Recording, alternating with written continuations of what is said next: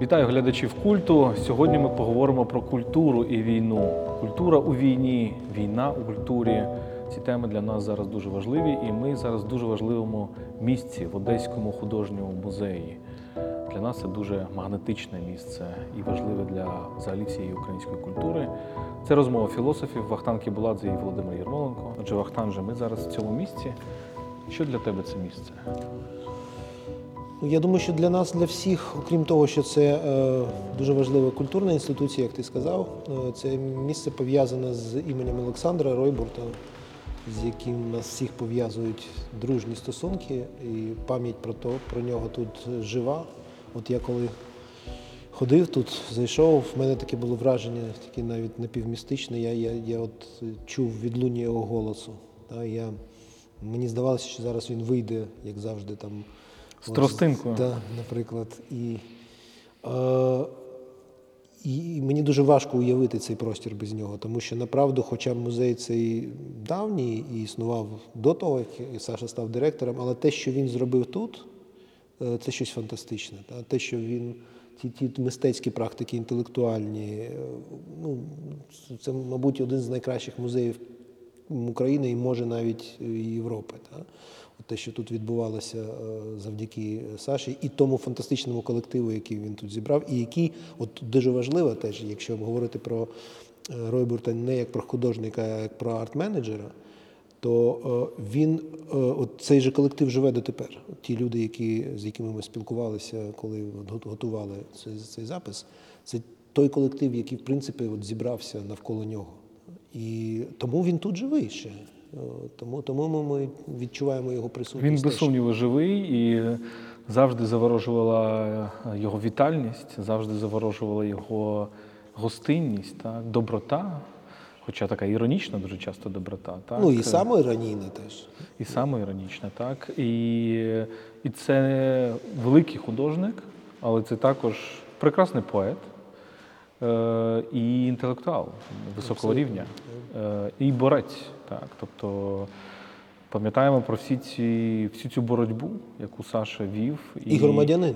І, і веде. громадянин Я думаю, що і веде досі, тому що певною мірою це те, що та боротьба, яку він вів, це намагання звільнити Одесу від постсовєтського, совєтського спадку, від цього нашарованого міфу, накладеного на Одесу міфу російського, імперського, бандитського чи ще якогось, так?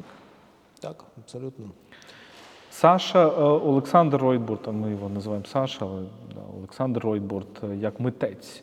Мені здається, він надзвичайно, він надзвичайно багатий на стилі, він надзвичайно багатий на, на, на якісь експерименти з епохами.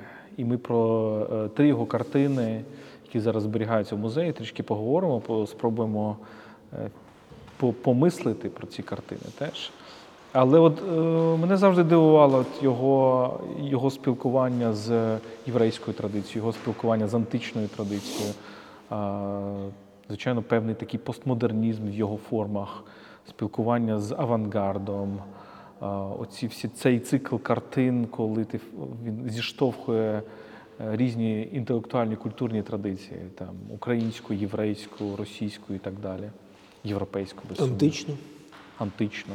Дуже багато античного насправді, дуже багато, дуже багато вплетення рококо чи бароко в постмодернізм і так далі. Так? А ти його як сприймаєш? Ну, перше, що спадає на думку, коли згадую про Сашу, про Олександра Ройбурта, і як людину, як про художника, це провокація.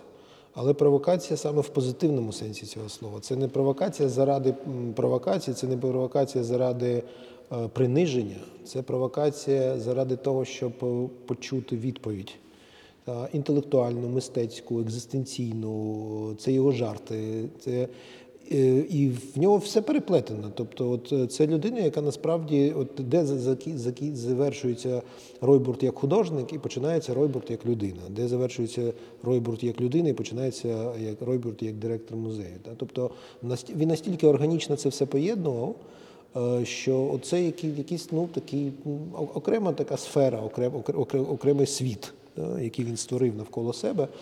Отут, до речі, неподалік же його квартира, в якій ми часто бували в нього, яка теж, ну це не музей, але там теж присутня його, його, от, його творчість постійно. І от якщо про провокацію я згадав фантастичний експеримент, який зробив Саша, це я бачив в нього в, вдома. Та ну, його квартира, це водночас і його майстерня. Він на, е, на вулиці вуличного художника купив там за якісь смішні гроші е, картину, яка була написана в стилі Ройбурта. Але в самого Ройбурта такої картини не було. І він потім в більшому форматі написав таку картину, тобто копію на е, копію на імітацію себе, але написав так, як би він це написав. І виставив в своїй, в своїй, в своїй майстерні оці дві роботи поруч. Це фантастичний експеримент. Тобто це здатність до такої самоіронії та, з одного боку, але з іншого боку, і такий, ну, тримає удари, і, і провокація знову таки. От, от в цій акції, мені здається, ну, проявляється його, його сутність і як художника, і як людини. Пам'ятаєш його тост, так? Я йшов до цього тосту 30 останніх років, ще, здається. Я, та, я хочу випити за присутніх тут дам. Е, Це, Це теж певна провокація, так? Бо нібито такий тост, е, ну, з, я не знаю, з радянської епохи йде, але. Але я пам'ятаю, коли він, він міг проголосити е, цей тост, коли в товаристві дам не було. І коли він сказав, що «Ні, тут нема дам, і він казав, дами є завжди. Давайте давай спробуємо поговорити про кілька картин. От одна з картин це Давід і Голіаф. Важливо, що ці картини зберігаються тут. Так. І лише три, на жаль, до речі, три картини е, директора музею. Хоча дуже багато, звичайно, по всьому світу. по всьому його світу, картин. але в цьому музеї три картини його є. Добре, що є. І прекрасний його альбом, який він видав за кілька років до, до, до, до смерті, такий, так? Фантастичний. Е, картина Давід і Голіаф. Вона дуже актуальна сьогодні. В цій картині, е, знову ж таки, мені здається, він постійно е, іронізував над, над якимись стилями попередніми. Я тут помітив в цій картині е, з одного боку якусь репліку на Караваджо, Давід і Га- Голіаф Караваджо. Це бароко, так, це к'яроскуро. Ми зараз сидимо в художньому музеї, майже в цій естетиці к'яроскуро, так, уже темрява на дворі. Далі тут є, можливо, трішки натяк на Малевича.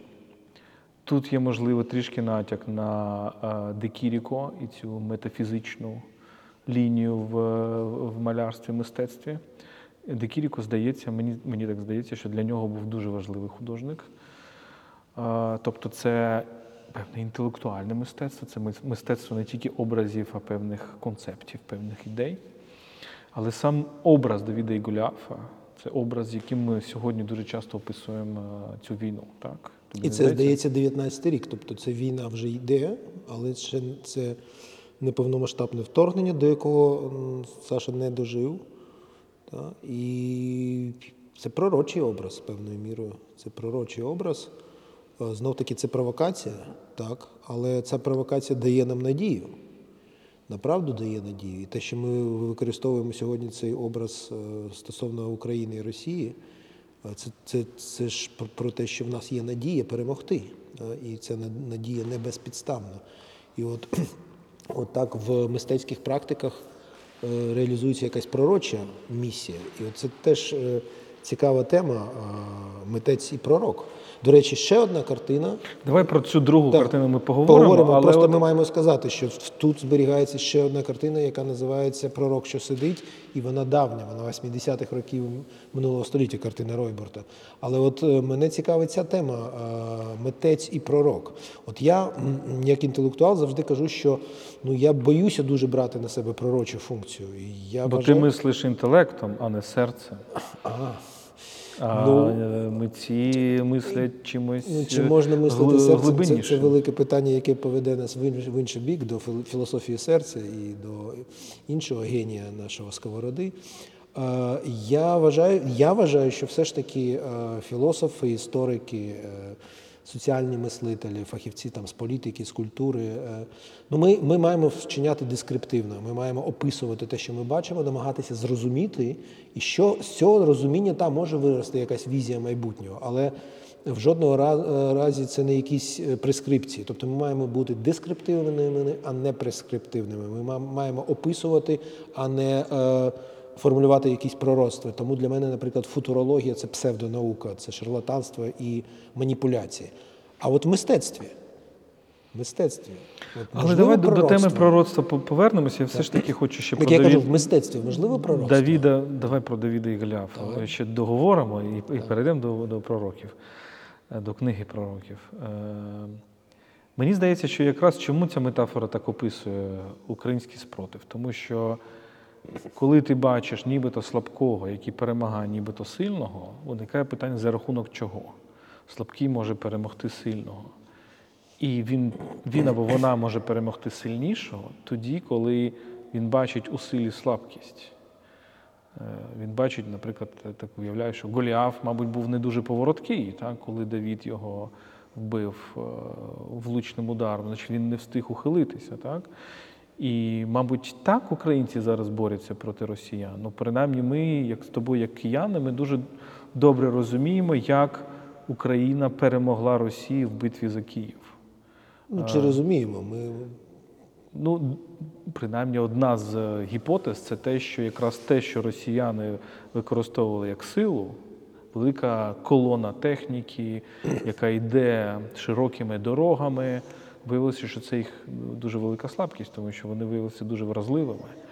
Дуже велика кількість маленьких голіафчиків з Давідчиків. Е, до маленьких давідчиків, да, да. Маленьких давідчиків з е, джавелінами. джавелінчиками і енлавчиками. От, е, так, е, але е, я тут да- дав би до нашого, до нашого інструментарію ще поняття насильства. От, е, коли сила перетворюється е, на, суто на насильство, то вона сама себе зраджує. Це тема від Ганни Аренд від Human Condition, становище людини. Для мене дуже важливо. Е, От чим характеризуються тоталітарні держави, авторитарні? Вони не розрізняють сили і насильство. Для них сила, а що таке сила англійською або німецькою power, macht, це є влада. Для них сила, влада це є насильство. Ну і зрештою, класичне визначення влади як апарата насильства це хто? Це найбільший терорист в історії людства, один з найбільших це Ленін. Та, в державі і революції він говорить, що таке державна влада? Це апарат насильства. Все. Знов таки, Ленін вкрай не, не е, оригінальний мислитель, він це визначення вкрав в кого? Вебера, Макса Вебера, але він примітивізував дуже витончену і дуже обережну формулу Вебера. Державна влада це єдиний соціальний інститут, який має легітимне право на застосування насильства. От Інколи. Інколи, ну Вебер не каже інколи, але це з цього випливає. Тобто Вебер, як ліберал, він ставить дуже багато запобіжників а, в використанню насильства. Для Леніна це все стискається до простої, зрозумілої, примітивної формули, з цього, з чого породжується один з найжахливіших тоталітаризмів російський більшовизм. Ну, тут би Гітлер погодився, і Муссоліні, і всі ці е, авторитарні лідери, і зрештою і Путін, та, що влада це насильство. Сила це що більше ти можеш застосувати насильства, то сильніший ти. Але Аренд говорить, що, що насильство може знищити владу, і силу, але ніколи не може її замінити. І тому чим ми маємо, коли ми маємо до діла з Росією? Чим ми направду маємо до діла? Зі справжньою силою, яка завжди живиться життям, коли, це прояв життя. Оцей е, неправильно, часто густо інтерпретований нічанський образ де zur Macht. Та, воля не до влади, воля до сили, до могутності, до самоствердження. Та. От, от така сила вона породжує і стійкі політичні утворення, і культуру, і мистецтво, і, і зрештою життя. А сила, яка перетворюється на насильство, сама себе зраджує, сама себе підточує, сама себе знищує. І от, як на мене, ми стикаємося у разі Росії, та в разі будь-якого тоталітаризму, авторитаризму, будь- будь-якого, будь-якого от, е, такого режиму, ми стикаємося е, з силою, яка сама себе, сама себе зрадила, перетворившися на голе, абсолютно відверте, неприховане насильство. Ну, якщо влада не може триматися на авторитеті, на переконанні, на емпатії, то вона, без сумніву, єдиний її інструмент це насильство. І ті злочини, які росіяни здійснюють в Україні, насправді вони показують, що вони безсильні. Насильство це безсилля певною мірою. Оце Але- німецьке слово є «онмахт». Та? Так. Махт і «онмахт». Безсилля, втрата, повна втрата е, могутності. От, повна втрата. Але дивись ще, ще якісь.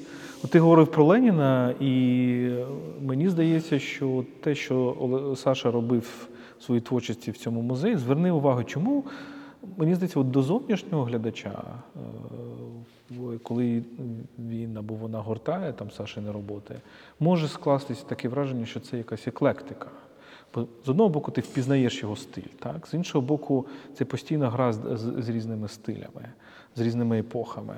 Але це ж все епохи, які були заборонені в, в Совєтському Союзі. Так? Тобто це або авангард, або, або якісь його гра з класицизмом і з рококо. Для Інколи це- Совєтського Союзу це щось таке. Інколи це імітація фресок, та, навіть якісь. Так, так. І гра його з єврейською темою. Мені здається, це. Тобто це теж певний антиленінський, мені здається, посил. Але говорячи знову про цю картину Давід і Голіаф, е, образ відсіченої голови він дуже важливий насправді для, для історії мистецтва. І насправді він важливий також і для української культури, тому що для неокласиків київських. Е, Здається, у Драйхмари є такий е, вірш, коли він порівнює сторостерзаний Київ, як, як е, Тичина, здається, казав, так? Тих часів, початку 20-х років, кінця 10-х, початку 20-х, з цим образом відсіченої голови. Бо цей образ був характерний для фандосьєк, для декадан, для епохи декаданса, символізму. Цей образ йде через не так через образ Давіда і Голіафа, як через образ Юдиф, Юдифі і Олоферна, але ще більше через образ Орфея. Орфей, який після смерті е, його голова, значить, пророчить. Так? І от для киян це було відчуття, що цей розтерзаний Київ більшовиками, він був це фактично Україна без голови. Так? Україна опинилася без голови, без, без серця. І мені здається, це перенесення столиці в Харків насправді, і фактично кастрація самого Харкова е, певною мірою радянською епохою. Е, Попри те, що це 20-ті були, звичайно, дуже, дуже бурхливі і культурно дуже насичені. Ну, все ж таки дуже важливий такий елемент. Як позбавити народ голови або серця, як його столиці. А тут ми бачимо, якщо йти за цією метафорою Давіда і Голівафа, тобі не здається, що українці позбавляють зараз е, Росії голови. Росія зараз перетворюється на вершника без голови. Оцей образ для французької культури ХХ століття, пам'ятаєш, цей образ акефала, тіла без голови. Е, Ці французи, на кшталт Бата і так далі, е, Класовського, вони вважали, що це продуктивний образ, але ми критично ставимося до цієї епохи. Я критично ставився до цієї епохи в французькій культурі, вона здається дуже наївною мені. Але оцей образ тіла без голови це, можливо, і є сучасна Росія. Лише сучасно. Е, Тому що голова це ж. Це ж е, Ум. е, А ну, умом носі Росії поняття. Так, голова це ж це ж е, ну, в нас асоціюється з розумом, та, тому що мозок, та, е, і от Оця недовіра російської культури до розуму, та, так? це не, просто недовіра, певна Ненависть. ідіосінкразія, ненависть, Ненависть. огіда до розуму. Та? От я, я завжди я починав з цього, я, я, от з цього здивування, до речі, народилася моя, моя зацікавленість німецькою філософією, коли я зрозумів, наскільки російська релігійна філософія ненавидить Канта. Я про це диплом свій писав. Кант і російська релігійна філософія. Чому? Тому що Кант намагався побудувати мораль на засадах розуму. І оце викликало якусь істеричну абсолютну реакцію. Абсолютно історично. І тому образ вершника без голови, так, вершник, який несеться, оцей жахливий готичний образ, так, який несеться і, і сіє смерть навколо себе, і, і сам він є смерть. Тому що знов таки з життя породжує, з життя є сила, життя є могутність, але при тому вона завжди гнучка, вона завжди містить, містить елемент слабкості. От. А насильство це, зрештою, гола смерть. Та, насильство несе смерть і живиться смертю. І тому цей вершник без голови, та, це, це Росія. Е, І, наприклад, і вони цим захоплюються. І, от, до речі, дуже амбівалентна постать для нас Гоголь, оцей образ трійки, яка несеться, от Росія, оця трійка, які скажені коні кудись несуться. Та? І чи є там Ну, хто- характерно, що в, в історії цієї географії слово трійка потім набуло іншого значення, так? Якого? Е, що ти маєш на увазі? Трійка, НКВДшна трійка. А, це, ну, це, це, це ще один вимір цього. Та? Так. Це, коли, це смерть. Це ж просто уособлення смерті, та, от, без, безпосередньо. Е, В цьому сенсі мені, якщо повертатися до Ройтбурта, це ж надзвичайно розумний художник. Так? Це... І тому, е, наприклад, він любить малювати філософів. Він любить епоху, гратися з епоху 18 століття. 18 століття, класи... ем, пізній класицизм, потім просвітництво, рококо. Рококо, мені здається, його приваблювало через його гедоністичність, але також це ж століття розуму, так? століття просвітництва. Мені здається, в, в нього це дуже присутнє. Тобто мистецтво, яке не боїться розуму, не боїться раціонального, не боїться логіки, воно може над ними іронізувати і має на це право, але воно вступає з ним в діалог. Я з тобою абсолютно погоджуюся в тому, що е, Ройбурт один з найінтелектуальніших митців сучасності, взагалі, не лише в Україні. І, і направду, е, ну, мені здається, що для митця, для, для художника, який працює е, з візуальними образами, це неабиякий виклик. Тому що є митці, які свідомо дистанціюються від цього, свідомо дистанціюються від раціональності, від розуму. Вони не іронізують, вони просто виходять в інший вимір. Ну, так і інтуїтивне, містичне мистецтво. Емо- емоційне, та, яке працює на, на якихось інших рівнях. Е, е, Ройбурт свідомо, от, е, він працював з, з, з розум для нього був і об'єктом, от і це, це його цикл про філософів. Та, там іронія та, постійно присутня. Та. Він іронізує з приводу філософів, але, але він робить їхній розум, е, їхнє, їхнє самопозиціонування об'єктом осмислення в е, художніх образах, але водночас його художні твори е, вони дуже раціональні, вони розумні. Та вони, це певний наратив, це певна оповідка завжди. Ну, пам'ятаєш, це, якщо мені не зраджує пам'ять, е, сад божественних пісень, іронія над сковородою, який показується в образі якраз галантного філософа французького XVIII століття.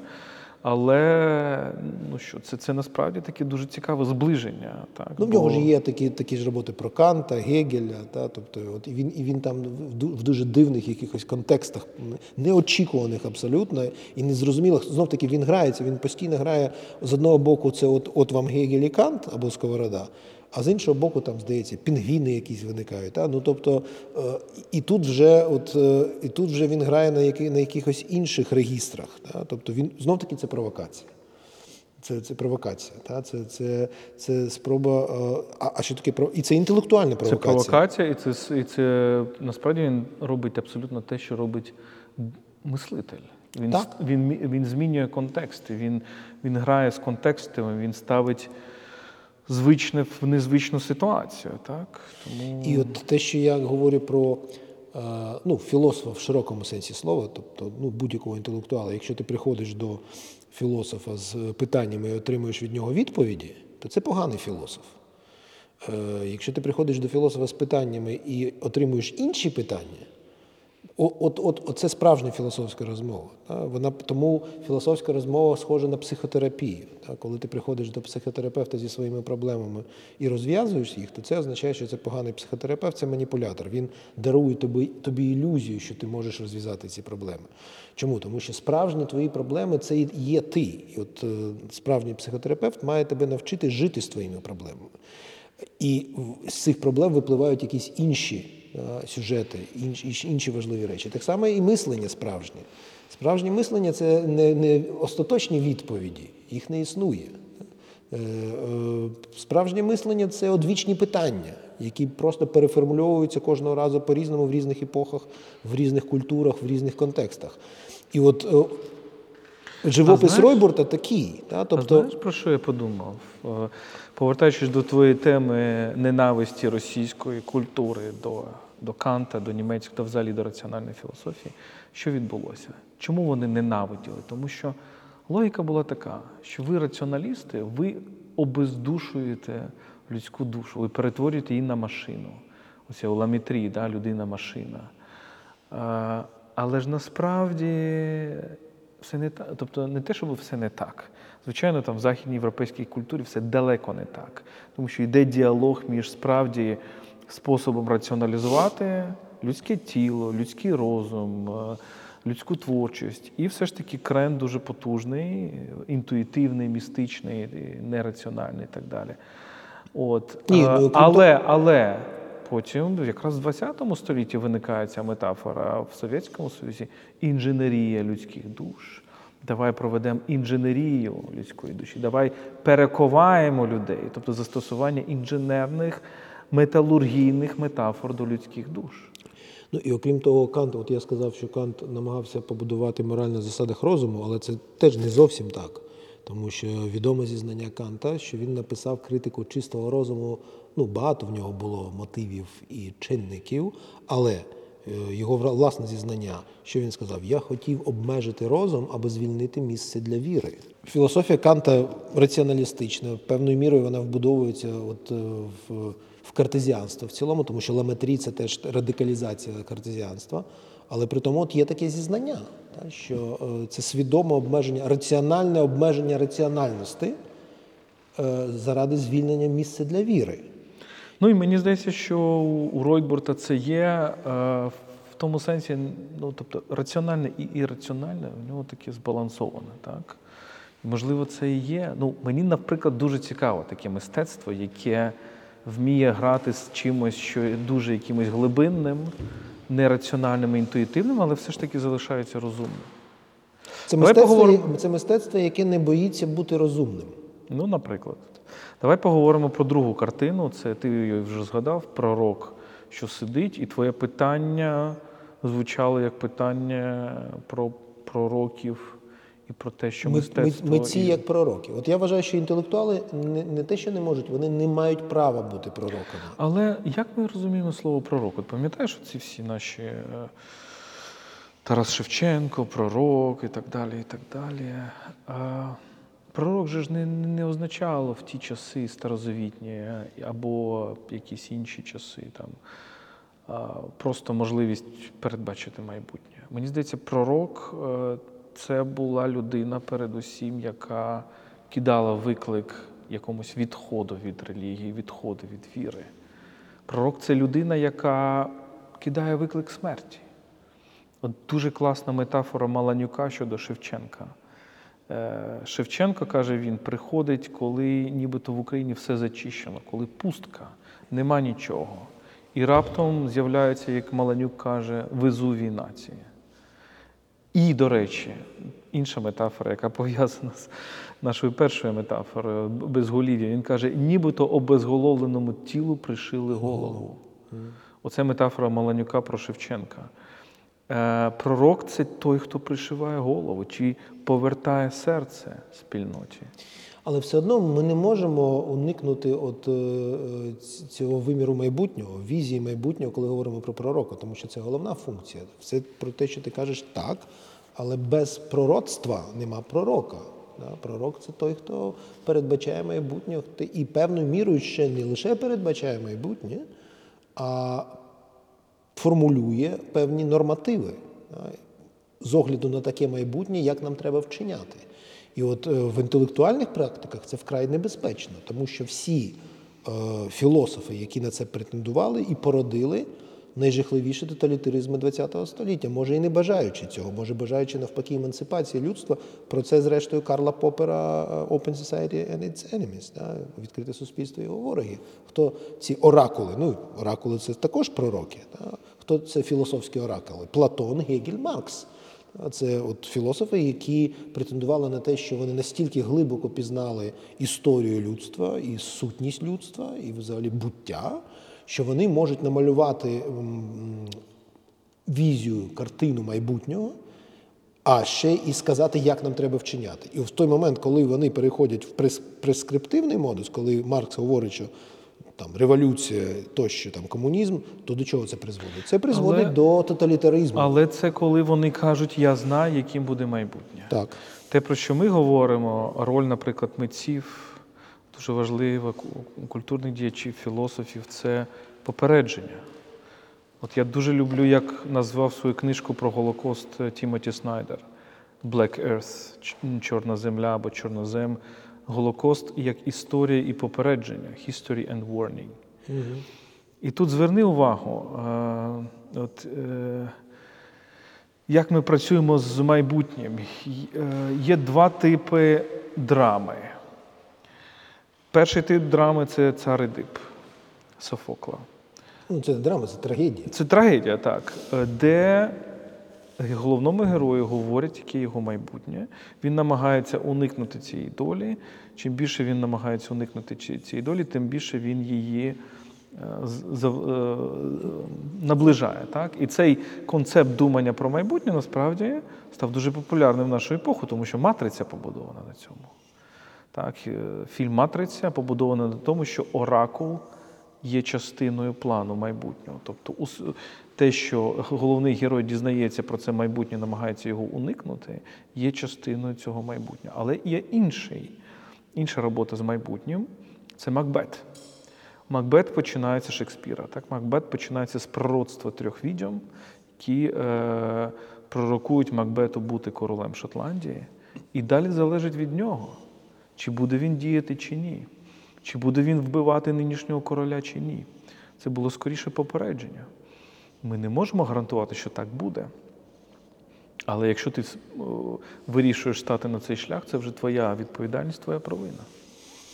Мені здається, от е, цікаву думку, е, ти підійшов до цікавої думки, що е, ну, якщо е, е, умовно пророцтво інтелектуалів це не передбачення майбутнього, це попередження, спираючись на минуле, то тут вибудовується цікавий такий темпоральний модус, що ми не можемо е, з позиції теперішнього передбачити, яким може бути майбутнє. Але ми можемо зазирнути в історію, в наше минуле, побачити, як з нашого минулого народжується наше теперішнє, і лише попередити так, всіх інших про те, що от з таких сюжетів постає, постає, постають от такі наслідки. Але знов таки тут мені спадає на думку Гегель, який жартував, що історія нас вчить лише тому, що вона нас нічому не вчить.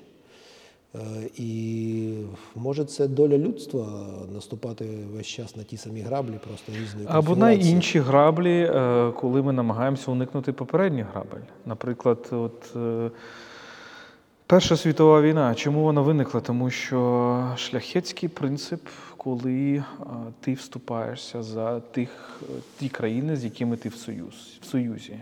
Якщо ми подивимося на те, як починається Перша світова війна, вона починається через те, що кожна країна вступається за іншу. Е, Австрія оголошує війну Сербії, Росія як вступається за Австрію, Пруссія або там ге- ге- Германська так, імперія, Друга імперія вступається за е, Австрію, Франція вступається за Росію і так далі. Це як картковий Росія за. Сербію. А? Росія за Сербію. Так. Ти сказав Росія за Австрію просто. був. Да? Так. Добре. Звичайно, так. Да. Е, і так картковий будинок. І потім люди на кшталт Чемберлена в 30-х роках кажуть, ні, це було погано, тому не, ми не будемо ні за кого вступатися. І так, можливо, ми уникнемо війни. І, і це насправді був, е, Ну, було я- Я, я б не змальовував тут Росію як якусь таку пр- прекраснодушну е, шляхетну особу, яка вступилася за слабеньку Сербію. Думаю, що це просто е, кровожерливі геополітичні імперські інтереси на Балканах е, керували цим монстром і тоді, як і зараз.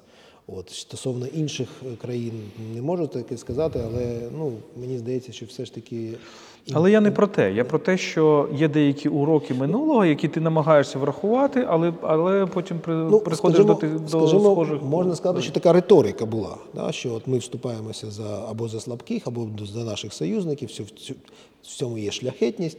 І це призвело до катастрофи Першої світової. А Друга світова через ну, ця обережність цивілізованого світу стосовно Гітлера так, е, призвело до того, що зрештою Тому зараз насправді західний світ намагається знайти якийсь третій шлях. Як вступатися, але і не, не вступатися. Так. І ми не знаємо, можливо, це призведе до теж до катастроф. Ну, почасти це вже призвело до катастрофи, тому що на території нашої батьківщини е, йде гаряча фаза війни, е, жахливої війни в центрі Європи. Тому знов таки це вкотре підтверджує мою думку, що ну які пророцтва в інтелектуальних практиках? Ну, навіть якщо ми щось передбачаємо, все одно Політики до цього не дослухаються. Там, там діють якісь інші, е, інші мотиви, інші причини, якщо є там взагалі жорсткі причинно-наслідкові зв'язки, в чому я теж сумніваюся. Знов таки, коли можливе пророцтво? Коли ми віримо, що в історії діють причинно-наслідкові зв'язки. Якщо ми от встановили причину, то ми можемо передбачити наслідок. А в людській історії дуже багато різних мотивів, сюжетів переплетаються і породжують геть інші нові, нові, но- нові е, наративи, нов- нові сюжети, нові, нові неочікувані ситуації. Найважливіше в тому, щоб взагалі щось народжувалося, е, щоб якась, якась нова конфігурація сил зла не призвела до знищення всього людства. Ось чого ми сьогодні боїмося. Мені здається, що в нашій культурі є кілька таких творів, які ми все ж таки можемо вважати пророчими. Але, мабуть, ти правий, що це пророцтво від доброго знання минулого. Хоча, можливо, це також від дуже доброї інтуїції. Для мене одним із таких творів є Касандра Лесі Українки. Тому що про що цей твір? Про те, що в обложеному місті є одна тільки людина, яка говорить, яка попереджає про велику трагедію, яка насувається, тобто взяття цього міста. І мені здається, що ми великою мірою не чули цю Касандру, мовно кажучи, в січні в лютому. Дуже багато хто в нашій країні. Ми були цими троянцями. Леся Українка нас попереджала. Мені здається, ми чули. Ми всі відчували, що це зло насувається. Ну, от я певною мірою сам себе- заперечую, тому що е, е, всю загрозу з боку Росії я усвідомив е, ще після нашого першого майдану. От я тоді зрозумів, що це насувається, і Я пам'ятаю, як ми пили вино на Подолі е, десь середина 2000-х, і це було якесь свято, і почався салют. І ти сказав, е, ми спитали, що це? Ти сказав, це російські танки в Києві. І ми так посміялися з твого вдалого жарту. І, і в мене просто задокументовано це. Це в мене є текст, який потім і спочатку я його надрукував в Німеччині і в Україні, в російською, до речі, я його навмисно надрукував російською. Отже, ти пророк. Е, не знаю, а ну пере, можна перевірити. Я зрозумів, ти просто хочеш заперечити право всіх інших на пророцтво. А потім я, потім я е, в чарунках долі е, це есей, який називається Вічне, Вічне місто жертви імперії. Але от е, знов таки, я що там роблю? Я дивлюся в історію Росії, історію російської літератури, історію російської релігійності. Я послуговуюся тут поняттям Ульріха Овермана латентні сенсові структури німецького соціолога. Я намагаюся знайти ці приховані сенсові структури в російській літературі, е, релігії, філософії, історії. І, і подумати над тим, а от як це може проявитися зараз і незабаром. Тому це не пророцтво в тому плані, що в нас якісь візії виникають е, містичні, от ми, ми знаємо, як буде. А просто ми виявляємо якісь речі, які вже є, і які небезпечні. Починаємо про це говорити, але нас слухають. Не думаю. І, і тому Тому ти Касандра. е, не- я дуже не хотів би бути. Давай поговоримо ще про цей простір. І я не знаю, чи наші глядачі це бачать, але цей простір, де мали би висіти картини. І він зараз порожній, тому що, звичайно, всі музеї евакуювали свої колекції або сховали свої колекції, тому що м, ідуть, ідуть удари, ідуть ракетні обстріли, артилерійські обстріли. Але водночас ми бачимо оці підписи під цими картинами, яких немає. Ці таблички, які лишилися, ім'я художника, назва картини.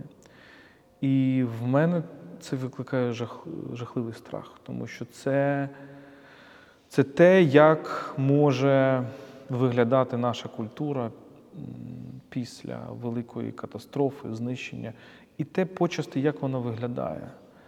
Наприклад, з якимись знищеними, знищеними біографіями, знищеними життям. От уяви собі, якби ми е, ну, часто питаємо, а що було б, якби хвильовий жив до 80 років? Або Лесь Курбас, або багато інших наших письменників чи культурних діячів, яких знищили. Можливо, це такий, знаєш, антиутопія представити їхнє життя після їхньої смерті удаваної. Так? І, можливо, так, так цей простір би виглядав. Є якісь назви творів, а творів самих немає. Що в тебе такий простір? На що він тебе наштовхує? Але тут ще один момент. Там не лише назви творів, а імена художників. Так, Імена я ж, я ж сказав. Так, імена художників зберіглися, назви творів зберіглися, а творів ми не бачимо. Оце такий символ для мене е, такої нашої, ми з тобою неодноразово про це говоримо, нашої такої німоти. Та, е, от коли нам відрубають можливість творити. Причому не е, от в чому жах? Нам не забороняють, так, як в тоталітарних суспільствах. Ми живемо все ж таки поки що в вільній країні і цим пишаємося і за це боремося. Але ну от я не знаю, як в тебе. А от мене, коли от виникає така, такий катастрофічний досвід, як війна, е, от звичні інтелектуальні практики вони стають, ну якщо не неможливими, то вкрай складними. От як під час війни писати філософські тексти, як під час війни е, писати картини, які картини? Лише про війну? Е, І от мені здається, що це образ е, художників без картин, філософів без думок, письменників без слів.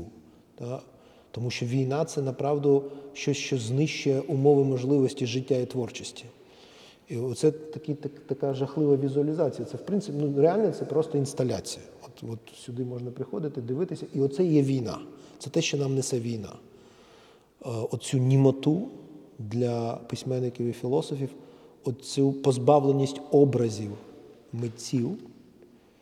І це направду жахливо.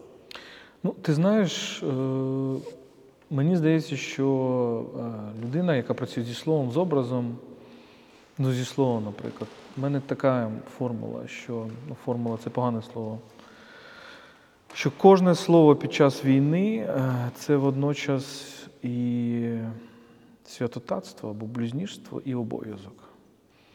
Тому що ну як писати про, про трагедії, які відбуваються? От ми з тобою і з іншими пенівцями їздили в Харківську область в село Безруки. І ти, здається, та, написав цей текст про дівчинку Ріту, восьмирічну, яку Так, вбила- кров наших дітей я назвав це. яку вбила російська бомба. Таня Терен теж написала текст. Це дуже складно. Ми це відчули. Дуже складно говорити з е, рідними, і, і в тебе є відчуття, що ти. Я не знаю, чи в тебе було це таке відчуття, що якщо ти пишеш текст, ти ніби вторгаєшся в їхнє життя. Так, я, я кілька разів зупинявся, при тому, що ми пам'ятаєш, ми, ми не знали взагалі, чи погодиться ця пані Алла з нами розмовляти. Та? Чи ми, ми маємо право взагалі її питати про це, і чи ми маємо право потім про це говорити і писати. Та? І коли я писав цей текст кров, е, це він народився з цієї жахливої фрази, яка в мене просто звучала в голові: Я мила кров моїх дітей. Та? Вона вимила, вимила та, вона вимила ганок, на на якому загинула ця дівчина і тітка. От. І коли я писав цей текст, з одного боку, от я з тобою абсолютно погоджуюся, з одного боку це обов'язок, і з іншого боку, це блюзнірство. Чому? Тому що я розумів, що ну, в цьому моя місія, я маю це робити.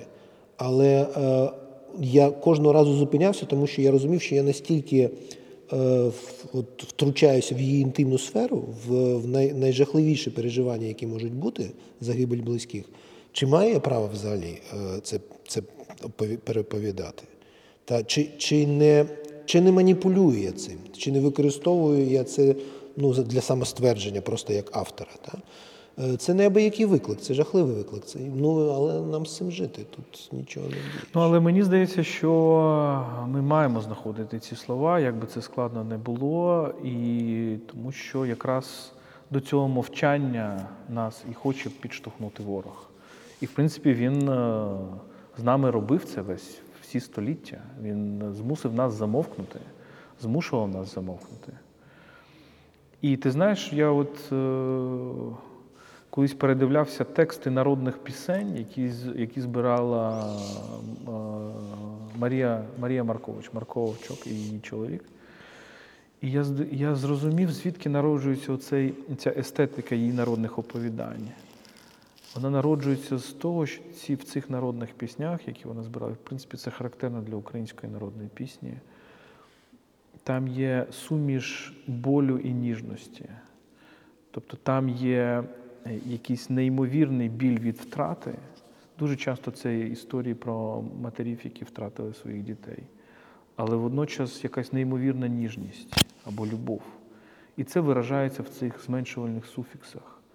Дитинонько, ластонько, е, серденько і так далі. Я згадав, знаєш, що зараз Андрій Бондар розповідав, як його е, бабка, коли помер його дід, пам'ятаєш, і вона раптом почала до нього звертатися, ну, коли вони його хвалили, дочку мій, дочку мій. Це- Зміна гендера і ця ніжність, ну, це, це щось неймовірне. так. Мені здається, це, це є десь в нашій культурі, і воно є через ці величезні страждання. Е, І мені здається, можливо, можливо, це те, як нам треба пробувати говорити про ці речі. Тобто, це з одного, з одного боку якась величезна трагедія, з іншого боку, якийсь величезний шанс для любові. Так, але з іншого боку, от е, мені завжди е, е, не вистачало в нашій культурі, хоча є ну, багато гумору, багато веселого чогось, але от чогось такого фривольного, легкого та е, радісного, життєствердного. Ну, це якраз Сковорода і сад божественних пісень. Е, Сковорода в виконанні Ройбурта. Це було таке. Ну так, от, от Саша нам Тому це він, е, тому я ж кажу, він любив рококо, він любив 18 І от питання знов таки, от ми ставимося до нашої класики, де дуже багато страждань, де дуже багато горя. Та воно переосмислено, воно естетизовано, і там є надія. Контраспемсперо. Без надії я таки сподіваюся, Лесіна. Але от е, все ж таки е, наше покоління знову через травму війни, от наше покоління письменників, журналістів, філософів, інтелектуалів, митців, ми знову ми, ми, ми ж не можемо інакше, що хочу, мушу. Так, ця наша приказка. Якщо я пишу, ну знов таки, якщо я пишу про щось інше, то, то я зраджую щось. Так? От найважливіше. Але знову ми створюємо величезний шар літератури. Так? такі тектонічні. Е, Це література горя, література біди, література втрати. Ну, але з іншого боку, є багато сміху в цій війні. І теж Так, ти не багато. знаєш, е, з одного боку, він нібито здається аморальним, але з іншого боку, а, а можливо, це дуже природня реакція на, на ці речі. Це, це з одного боку природня реакція, це захисна реакція, е, а з іншого боку, це доволі потужна зброя. Це така Сократова іронія. От я неодноразово про це казав. Е, Чого найбільше боїться русня? Вона, вони не бояться ненависті. Вони хочуть не Вони хочуть ненависті, вони живляться ненавистю, тому що це імперія смерті. Як, я кажу, що це російський світ смерті. А от коли до них ставишся іронійно, вони це не можуть витримати. І це певною мірою теж наша зброя, якщо, ну, якщо це зброя, та е, це дуже важко. Дуже важко, і інколи знов таки це блюзнірство. Ну як до ворога, який вбиває, гвалтує та знищує. Та, е, ставитися іронійно. Це і важко, і дуже провокаційно, і е, для самого себе завжди питання: а наскільки це морально? Е, Морально з огляду на ці жахливі жертви, які, які постійно от, е, супроводжують цю агресію. Е, Але, але це, це може бути зброєю. Е, І в плані культури, в сфері культури це, це зброя. Ну, в принципі, і сміх був дуже важливий завжди для української культури. Так? Від, е, Від- Кот- від Енеїди, Котляревського так, до Андруховича. Давай зачепимо останній, можливо, момент. Ще одна картина Саші Ройтбурта подорожні. І вона, це, коли дивишся на неї, таке враження, що це якась світлина з якоїсь старої фрески чи мозаїки, так, які, можливо, там 2000 років. І мені здається, це дуже теж хороша метафора культури, тому що культура здорова тільки тоді, коли вона має дуже глибокі коріння, з якими вона працює по-різному, переосмислюючи їх, іронізуючи над ними, розглядаючи, реставруючи їх, е, поливаючи ці коріння, е, прищеплюючи їх до чогось іншого. І мені здається, дуже важливо нам, як українцям, відчувати себе, що наші коріння культурні дуже, дуже глибокі. Це не це Україна не почалася в 19 столітті. Україна не почалася е, з Шевченком, Україна не почалася з Котляревським. Україна це, це дуже багато культур, які тут розвивалися. І навіть з Русі не почалися, тому що скіфи, сармати, грецькі поселення і так далі. Як би ти це бачив?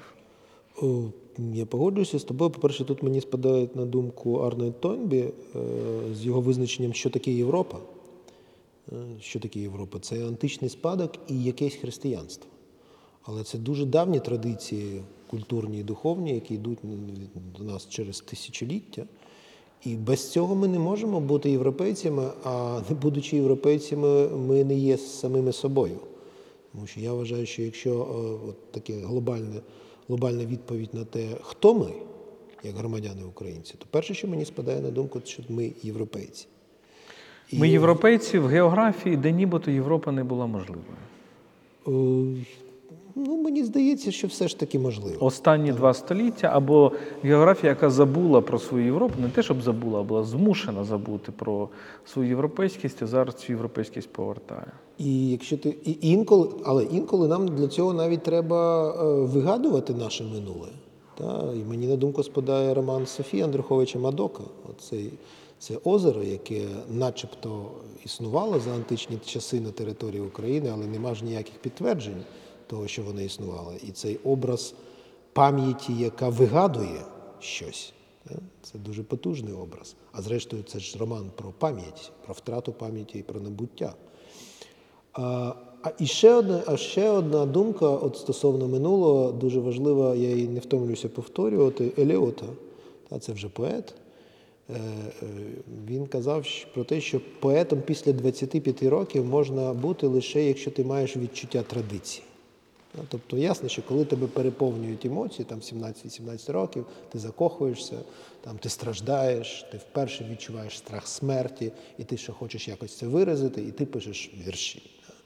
Але от для того, щоб стати справжнім поетом, а я б сказав би ширше, взагалі митцем, інтелектуалом, філософом, письменником, художником, от треба мати це відчуття традиції, це глибокою вкоріненості е, в нашої традиції, причому не лише там національної вузької, а зрештою світової, загальносвітової, культурної традиції. І тому так. І мені здається, що і- і це ж не означає бронзовіння традицій, якісь бронзові пам'ятники. Це якраз оця гра, дуже часто провокація, дуже часто непогоджування. І тут так мені здається, що Ройтбурт якраз дуже цікаво з цією традицією або з цими традиціями працював. Тільки, тільки так і живе справжня традиція. Тільки так, коли вона, е, коли вона знов таки е, оперує іронію до самої себе, коли вона шукає якісь нові форми перевтілення, коли вона змішує різні часові шари. Те- Це те, І що різні Роберт. географії. От зараз війна це увага всього світу до нас, але також час нам самим е, звертати увагу на дуже багато чого, що відбувається в світі і відбувалося. Мені здається, от те, як відчуває українська культура, можливо, на наступні десятиліття, це буде культура, яка буде ну, всотувати в себе дуже багато різних світових традицій. Ну, принаймні, подивимося. На цьому завершуємо. Дуже дякую за розмову. Ми ще раз повторюся в дуже важливому просторі Одеський художній музей е, і його натхненник і директор Олександр Ройтбурт. Ми присвячуємо цю розмову його пам'яті. Я сподіваюся, що ми багато таких сюжетів сьогодні е, розкрили, які пов'язані з ним. Це був Культ Подкаст. Е, Слухайте нас, дивіться нас, підписуйтесь, лайкайте і не забувайте нас підтримати на Патреоні. patreon.com. Всі ваші донати йдуть на підтримку е, ЗСУ. Слава Україні!